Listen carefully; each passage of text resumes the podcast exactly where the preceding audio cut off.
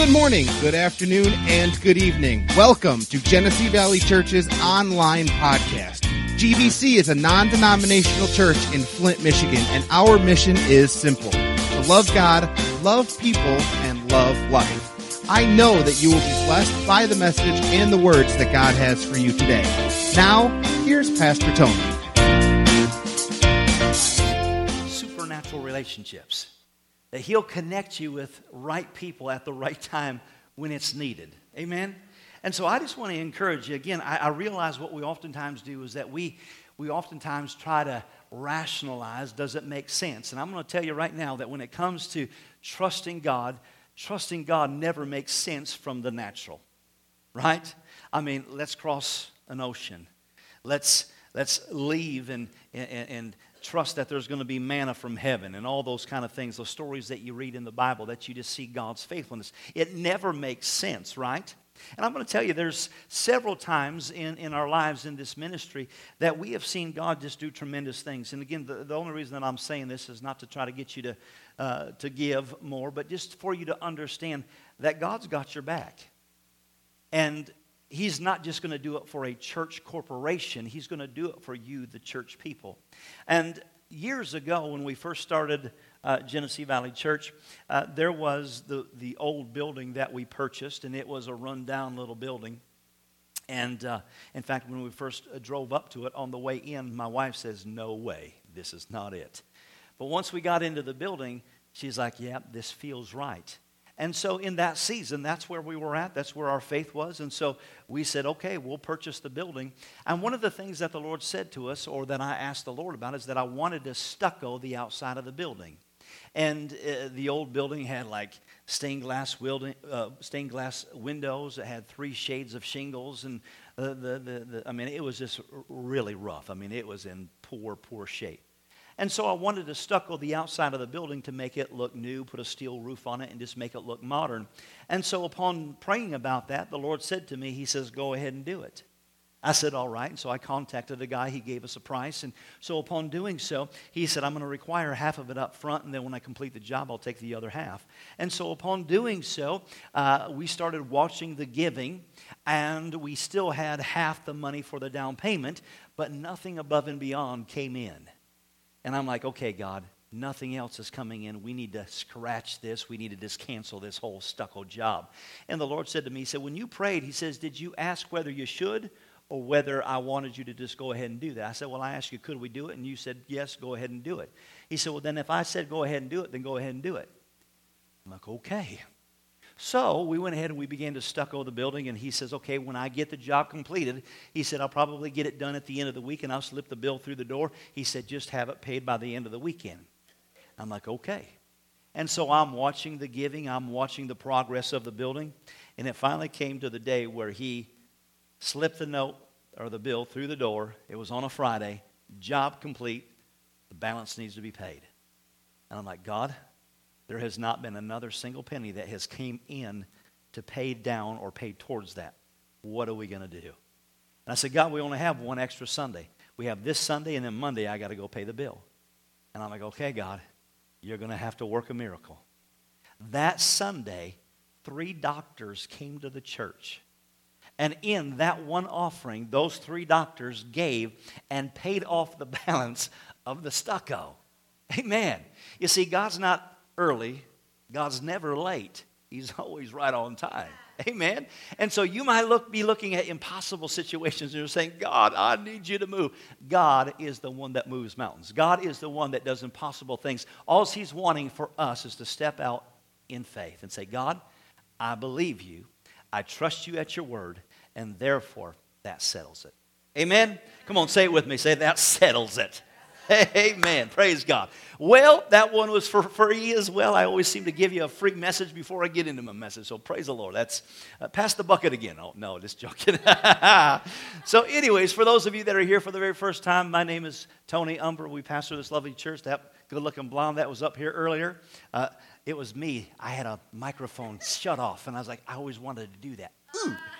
So, where she, you know, she's talking and you can't hear. Mm that only work at home. Oh, no, man, I'm digging myself a hole. No, man, praise the Lord. That good looking blonde that came up here, that was my lovely wife.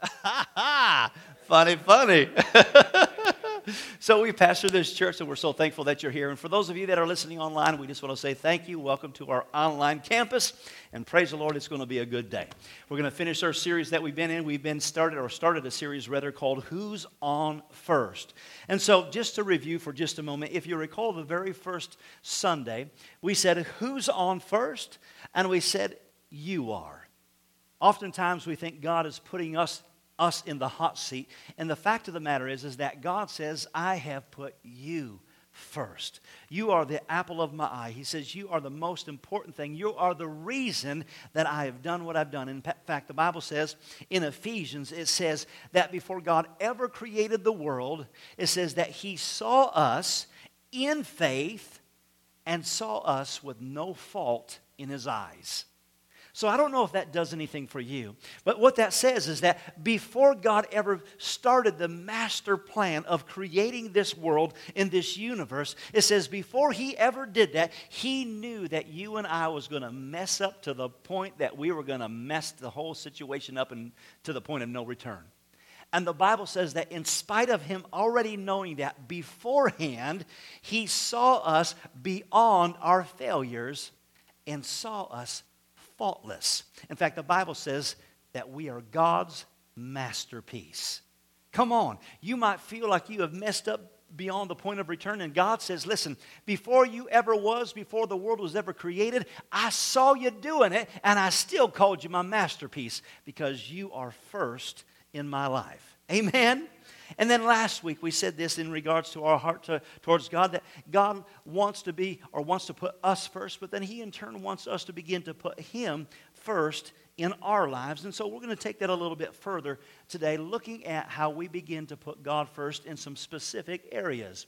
And so we're going to hit a couple different points, if you will. And so I'm going to give you some nuggets here and nuggets there that you can uh, uh apply in different areas. But ultimately, it's how do we live a God first life and really putting God first in the context of our family and life as a whole. And this past week, uh, I don't know how I found this song or this actual video, uh, but it was a, a, song or a video rather uh, by Craig Morgan. He's a country uh, singer and he's a Christian man. And three years ago, he lost his son. And he said one night God woke him up in the middle of the night and gave him the lyrics to this song. And the name of the song is called My Father, or The Father, My Son, and the Holy Ghost. And as I listened to that song, that song and the words of that song hit me so deeply that I just began to bawl like a baby. And, and the interesting thing is, is whatever God's been doing in our church and doing in me, I, I don't know what it is. I've been a crier lately, and I, I, don't like crying in front of people. In fact, I was in the office, and there was somebody in the office the other, and she says, "Yeah, you've been crying a lot, Pastor. What's up with you?" And so I don't know what God's been doing, but man, when I heard that song, I bawled like a baby. I mean, it was a ugly cry. You know what I mean? And I was the only one home. And so I listened to it again, and the second time I listened, man, I bawled and the fourth and the fifth. And I mean, I listened to it probably six times in my house, and every single time, I mean, I just sobbed. And the lyrics of the song are talking about the loss of his son. He's saying, I've went through some hard things. And he says, but I've never been broke. But this time, I've been broken. And in the course of the song, he goes on to say, you know, I get up in the morning and I, I get a cup of coffee, and it's everything that I can do just to rouse up some ambition to live life and just go through the day. And oftentimes I just sit around doing nothing. He says, But I've got the Father, and I've got my Son, and I've got the Holy Spirit. And through that song, he talks about the hope that God gave him to go on in some of the darkest times of his life. And as I said, every time I started listening to that song in my car, and every time I listened to it in the car, I started crying. I started to tell my wife, I was telling her, man, this song just messed me up. I tried to try to tell my wife, I started crying, talking to my wife. And I'm like, God, why is that song messing with me so much? Because obviously I haven't lost a son. I can relate to the fact of losing a child, but nevertheless, I've never gone through that tragedy. And then it dawned on me and God said, The reason why you connect to the emotions of that is because you've been in those seasons of your life where you feel like you've been broken. You've come to the end. You've just tried to muster up strength to go through the motions of life. I said, Yeah, I really can sense that. And then I said, But yeah, God, through my darkest hours, you always gave me hope. In my darkest moments of life, in the greatest failures, in the greatest times of depression, I've always sensed the presence of God giving me hope. And why do I share that with you? Because God so loves us that He wants us to turn to Him in situations of trial, of struggle, of times when we feel like we're broken, and say, God, I need the hope that only you can give. And the reason that we can cry out to God that way is because God says, I've put you first in my life, and you can trust me. Amen. And so I hope this morning this will begin to give you some direction as to how we can begin to prioritize some things in our lives to have a God first life, to put God first. And how many of you know that there's a priority that God has set for us to place in our life? So, first and foremost, it's God first. Secondly, it's our spouse. Third, it's our children. And if you didn't know that that was the order, then that is the order. Put God first, put your spouse second, put your children third. But even as that being the priority of the house, understand that in every scenario or relationship, there is the opportunity of putting them first. Do you know what I'm saying?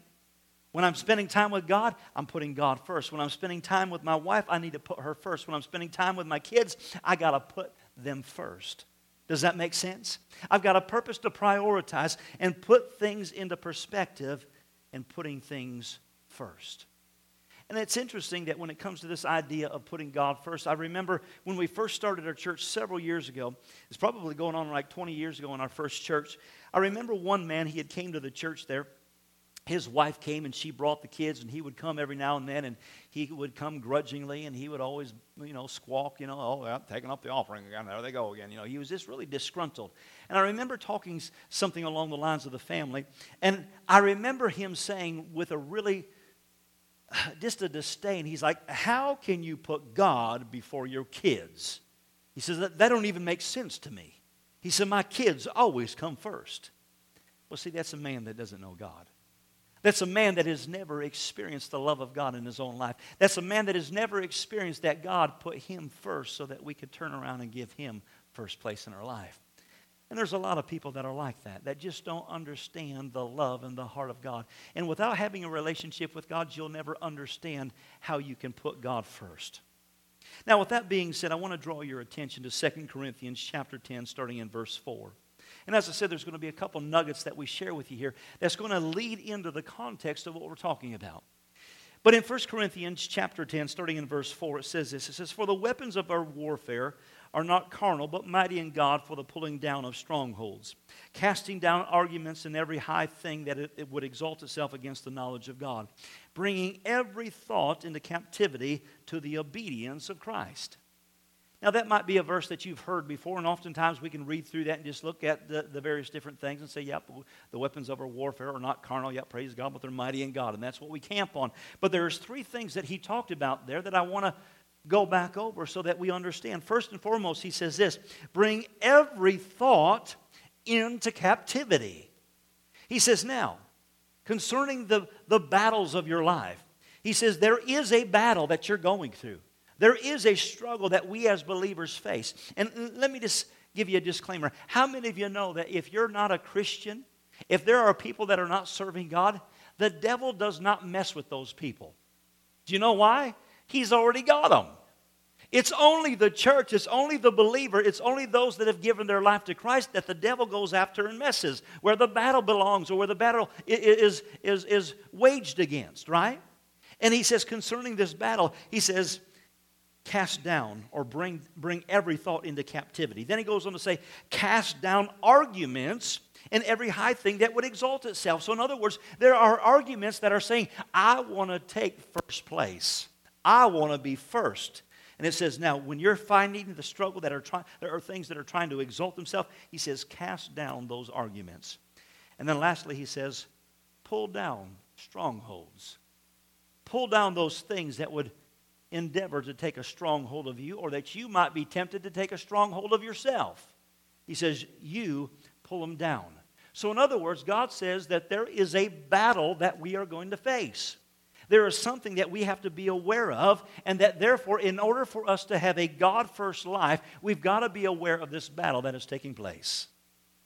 Now, how many of you, by a showing of hands, how many of you have got frames that you've put pictures in and you've hung them on the wall? Anybody in here? You've been intentional. Nobody?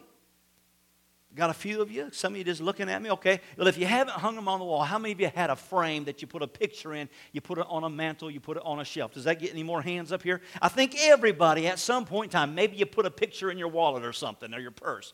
Every single one of us have probably put a picture within a frame and put it up on the wall, on the mantle, or on the shelf. And here's the thing about a frame Anytime or anything that you frame, you begin to say, I want to intentionally look at that. Are you here? I said, anytime you put a picture in a frame, you say, there is intentionality that I am going to look at that thing.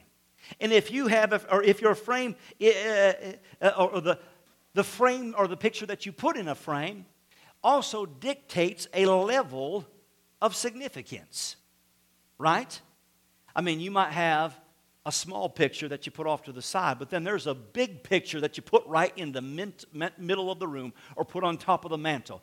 Why do you do that? Because that demands or signifies significance, right? Now, when it comes to my kids, my kids get school pictures every year. They just got some a matter of a few weeks ago. So, you know what we did? We went over to the old pictures that we have hanging in the hallway. We pulled the frames off the wall. There's one for each kid. And we take the old picture out, put the new picture in. Why? Because they're growing, they're getting older, their teeth are coming in, their teeth are getting straighter, whatever the case might be, right? They're looking cuter or they're looking older. But every time that we put the new picture in there, it demands us to look at the new phase or place of significance, right? And what it also does is it continually causes us to rehearse. I'm not just going to leave this alone. I'm not just going to put that picture there and leave it and never come back to it. Oh, no, I'm going to come back to that frame. I'm going to add new pictures to it. I'm going to dust it off. I'm going to change it as the seasons go, just so that I can begin to remind myself of that thing that is in the frame. Are you tracking with me? So, what you frame is what you will see. And what we frame in our lives is what will become first. So, I'm not talking about just a picture hanging on your wall. I'm talking about those things that you frame in your life. There are some specific things that all of us will say, I am going to put a frame around that. And, be, and because I put a frame around that, it will demand my attention, and therefore it will become first in my life because I have given it a place of significance. I keep coming back and looking at it. I keep rehearsing it and refreshing it. I keep it dusted off because I don't want to forget that picture. Amen? When you have conversations in your head about something that has happened. When you consistently repeat scenarios, what are you doing? You are continually keeping the frame maintained so that you will adjust what you see. In fact, let me ask you this Have you ever had maybe a disagreement with somebody, and as the scenario plays out, however it might be, but you start thinking about, well, you know what? They said this and they went over there and talked to so and so, and and this is what they're thinking. And before you even know it, you have started to focus on and look at and begin to make it an issue where you have built this scenario of events that have happened. And before you know it, man, the blood pressure starts ra- rising and you start getting irritated. And before you know it, man, you're ready for a fight because, yeah, I know what they did. I know what they said. They went over there and talked to them and they're stirring up trouble. And so I'm going to give them a piece of what for the next time I see them. And then when you get to see them, and you're ready for a fight. And then as you start to, uh, uh, oh, you mean it wasn't that way at all? Oh, wow. Come on, does anybody know what I'm talking about? Where you have built something up, you have framed something in your life, you have given place to that, and therefore it has begun to affect you, cause you sleep, cause you to lose your appetite. It's given you an ulcer, and you found out all along that it was nothing other than something that you gave place to in your life, and it never was really something that was real. Amen? And we all do that.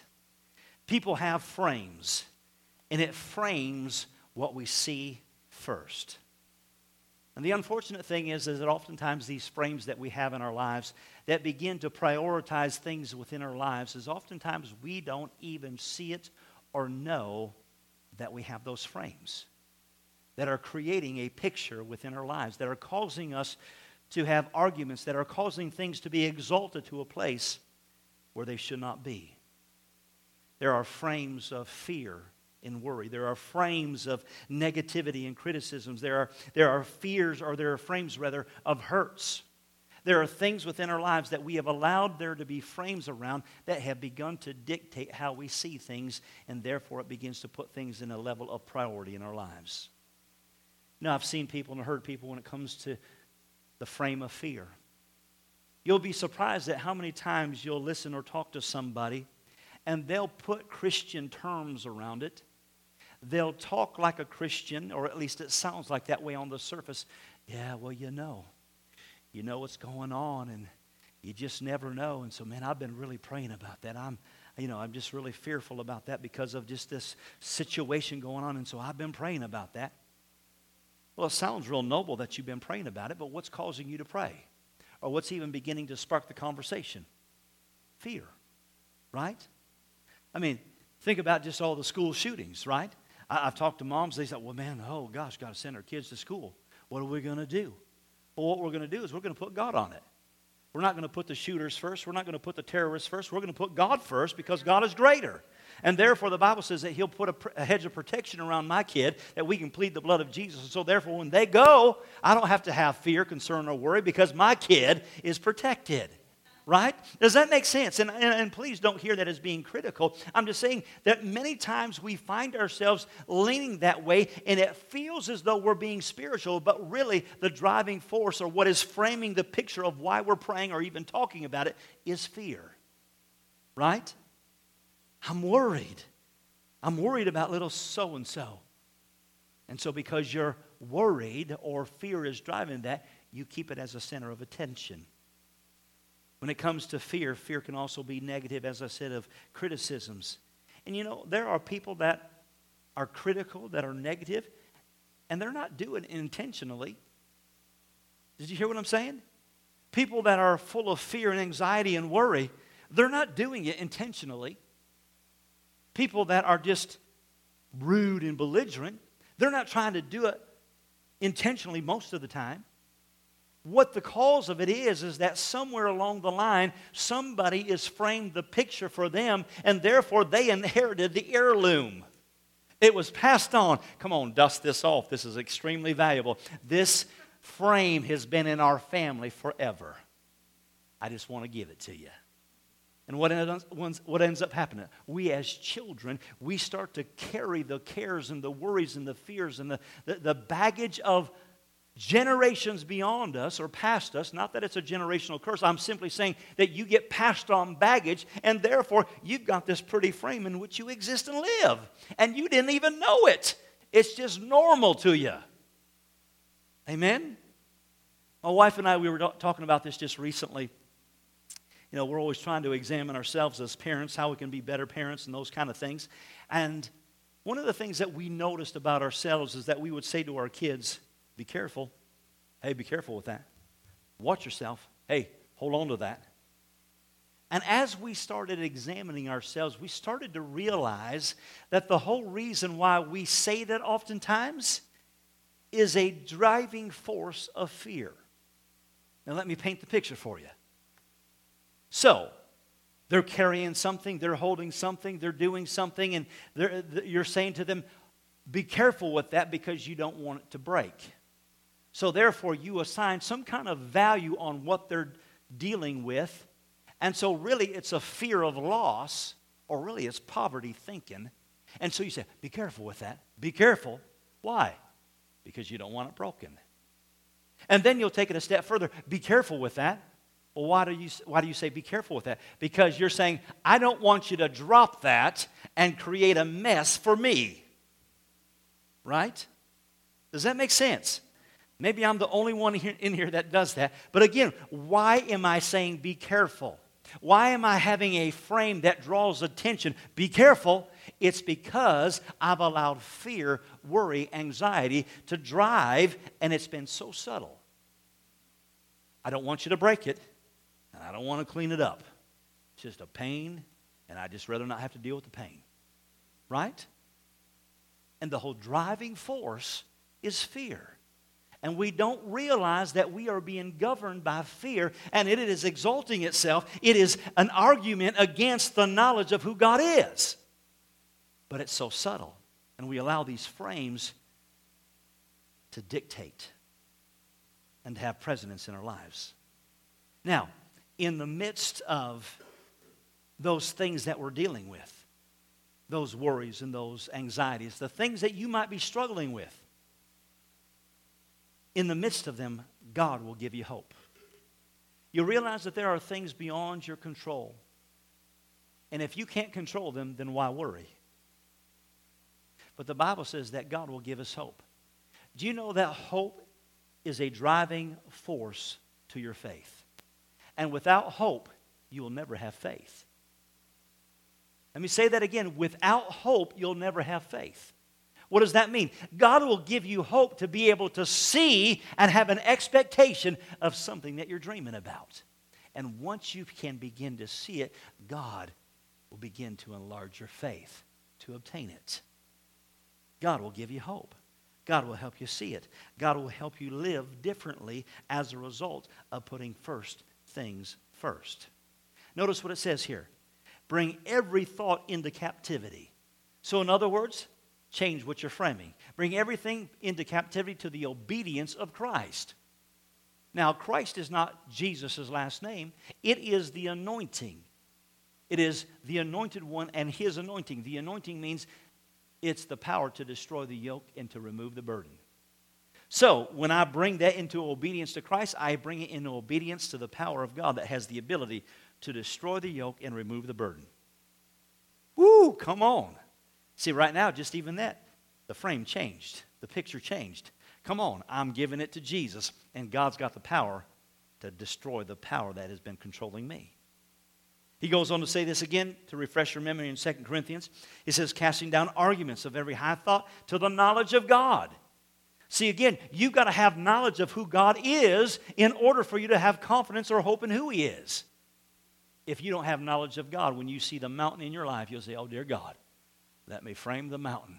Let's create a mountain scene, and there's a little river. Hey, you painted that picture, right? yeah, he'll paint and tell you how to do it right there. That's right. You know, this little critter lives over here, and yeah, we have a little sunset over here, and yeah, a little whoop. Get your little fan brush and do, you know.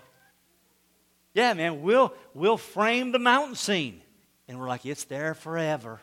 No, with God, when we have knowledge of God, God is the mountain mover. God is the one that created the mountain by the words in which He's speaking. So all God needs to do is speak a word and the mountain be gone. Amen? So we're developing the means and the ability to change the framework that creates a priority system within our lives. And therefore, the frame begins to put first things first and set priorities. Amen? All right, so let's take what we've just talked about for just a moment and wrap that up talking about our families. How do we begin to shift that towards our families and having a God first or putting God first in our families and putting our families first? How many of you know that it's not by accident that it happens? It has to be intentional. We've got to be intentional with putting priorities and putting first things first. For instance, God created everything for success. He created marriage for success. He created church for success. He created children and family for success. And if we do it God's way, we will have 100% success rate of having the family, the home, the church, the children, the life that God has set before us. Because when we do it God's way, it begins to frame and it causes us to see what God sees. It gives us hope. And therefore, I can begin to set priorities within my life. Say it with me. Say, I can have 100% success. Amen. And listen, God made it easy. I said, God made it easy. If He made it hard, then it would be unfair. But God says, I've made it easy for you to have success and have 100% success in your life. So, how do we do that? How do I have a family that I put first place? How do I have kids that I put first place? How do I put God first place in my life? Because it's applicable in every area. And as I begin to exercise these principles, it begins to frame the picture that I see. There are four foundational laws of putting family, God, children first. Number one, there's the law of priority. There's the law of priority. My relationship with God, my marriage, my children only work when they're in first place. Let me say that again. Your relationship with God, your marriage, your family only works when it's in first place. If God is low on the totem pole, your relationship don't work. When your relationship with your spouse is low on the totem pole, it don't work. I've got a purpose in their own proper perspective, put them first place. Does that make sense? They all have their place a priority, but I must put them first place in each one. Number two, or actually, in the law of priority, the way of, uh, uh, or the laws of priority, you prove your priorities by four different things. Number one, through your sacrifice. How many of you know that when it comes to serving God, it requires sacrifice? If you've been married for any length of time, it takes sacrifice. If you have children, it takes sacrifice, right? There's a priority. Number one, and it's going to take sacrifice. Number two, it's going to require time. It will require your time if you're going to put it as a priority. Number three, it will require your energy. Your relationship with God, your relationship with your spouse, your relationship with your kids, it's going to take energy. And then number four, it's going to require the right attitude. Well, you are the most lousy spouse that any person could ever have. I don't even know why I married you. I'm about ready to kick you to the curb. Well, if you keep talking that way, what is your focus on? What are you framing? What are you seeing? What's taking first place in your life? It follows your words because you're not answering the argument, you're letting the argument dictate. All right, number two, we said that these are laws of priority that will help us put first things first in their priority. Number two, protect them or protect your relationship with God, protect your relationship with your spouse, protect your relationship with your children.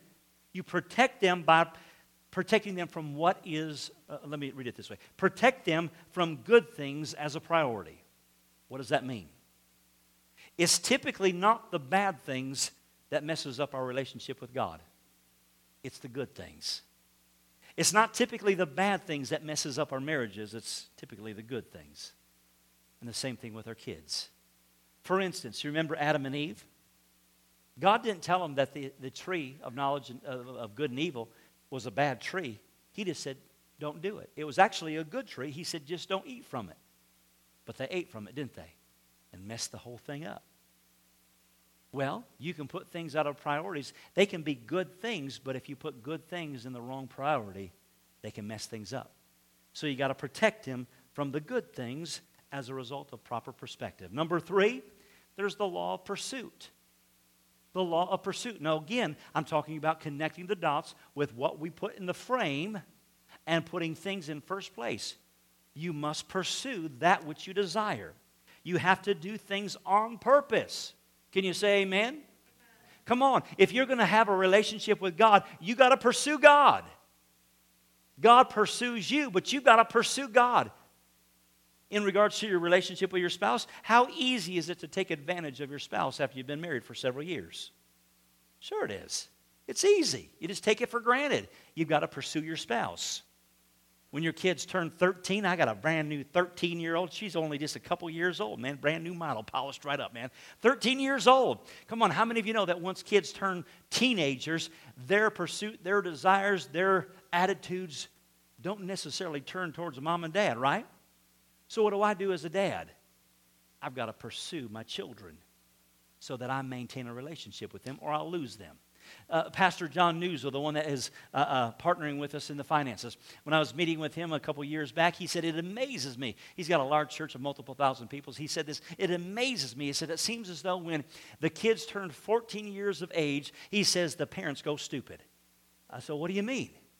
He said, It seems as though when they turn 14, they just say, Okay, Whatever you want to do, just go ahead and do it. He said, Man, I, I, I, see it all the time. Kids that are pregnant, 14 years old, because they just let the kids go hang out, go downstairs, do what you want to do. Oh, just watching TV, that's all you're doing down there? Okay, just go have fun, play video games. And boy and girls get themselves in trouble. He said, People just go stupid thinking that at 14 years of age, their kids just have the ability to reason and use common sense. He says, No. He said, Pursue your kids so that you protect them and steer them and help them begin to frame in their own life proper perspectives of what needs to come first. Amen? And then number four, the law of misconce- misconceptions. The law of misconceptions. Number one, a relationship with God.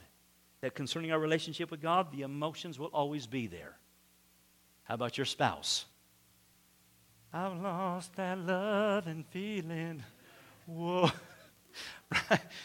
Come on, how many of you know that emotions come and go?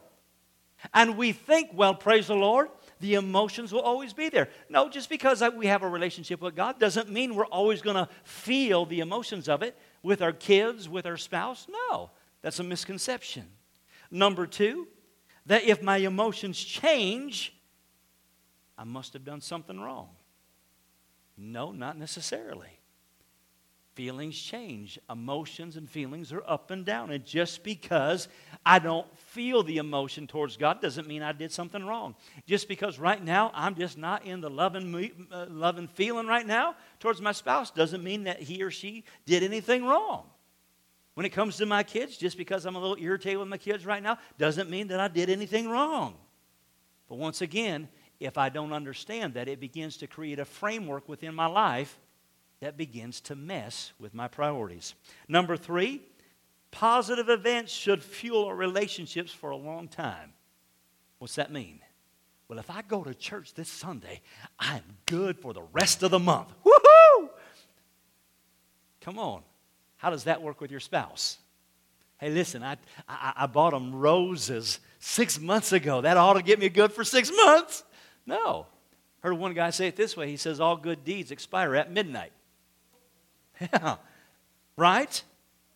So again, we can't expect that just because we do something nice or do something right, that it lasts a long time with God, our spouse, or our children. No. We've got to be intentional. And then number four, when we have fallen out of love, it can't be fixed. You see, there are times that we fall out of love with God or we just have allowed ourselves to get out of focus. We start framing other things and we think, God, I just blew it. Messed up with you, God.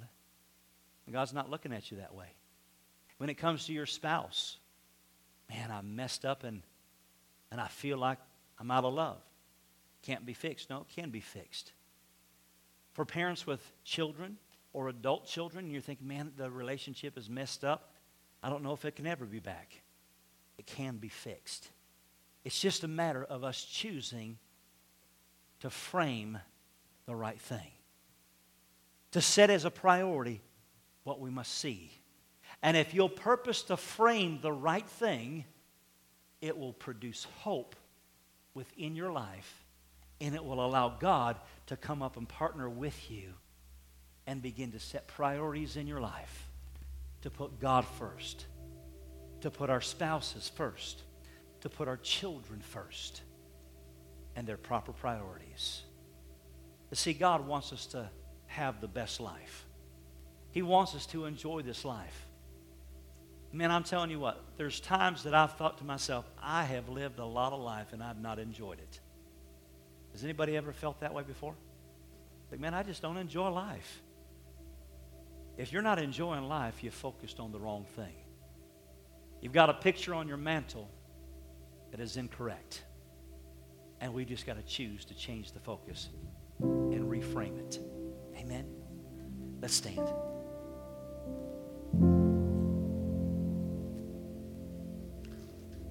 Listen, it don't take a long time to fix something. You might think, you know what, man, there has been so much time and so much space that has gone on that it will take forever to turn my circumstance around. My relationship with God, my relationship with my spouse or my children. Listen, all it takes is a step in the right direction and it changes immediately. The outcome might take some time, but the turnaround begins to change immediately with your first step. Amen. As a pastor, you know, I get to do this thing with God, but just because I'm a pastor doesn't mean that I automatically have a great relationship with God. It's got to be intentional. Same thing with my wife, my children.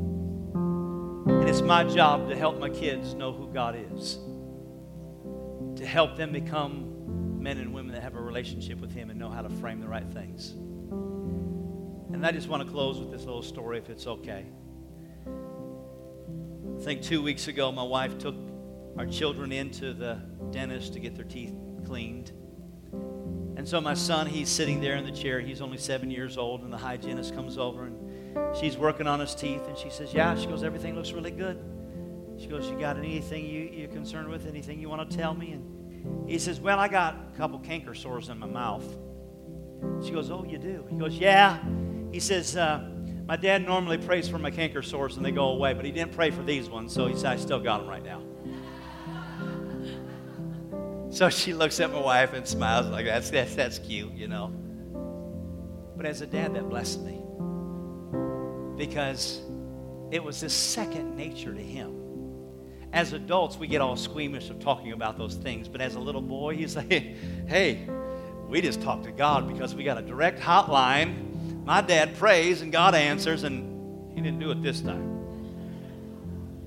I'm talking about having a God first life who's on first. When you examine your life and you begin to identify that there are certain things that should be in first, but are not, to say, God, help me.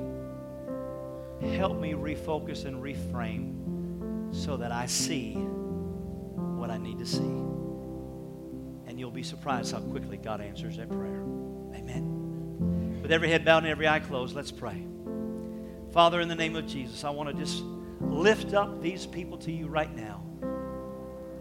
As we close this service, as we've just challenged ourselves to put first things first, God, I ask right now that you would help every single one of us examine the frames within our lives and change the picture in the landscape if need be. And the moment it's changed, hope will come into our hearts emotions will line up, feelings will begin to follow the hope, and faith will rise to experience your best. In Jesus' mighty name, and everyone said, Amen. Amen.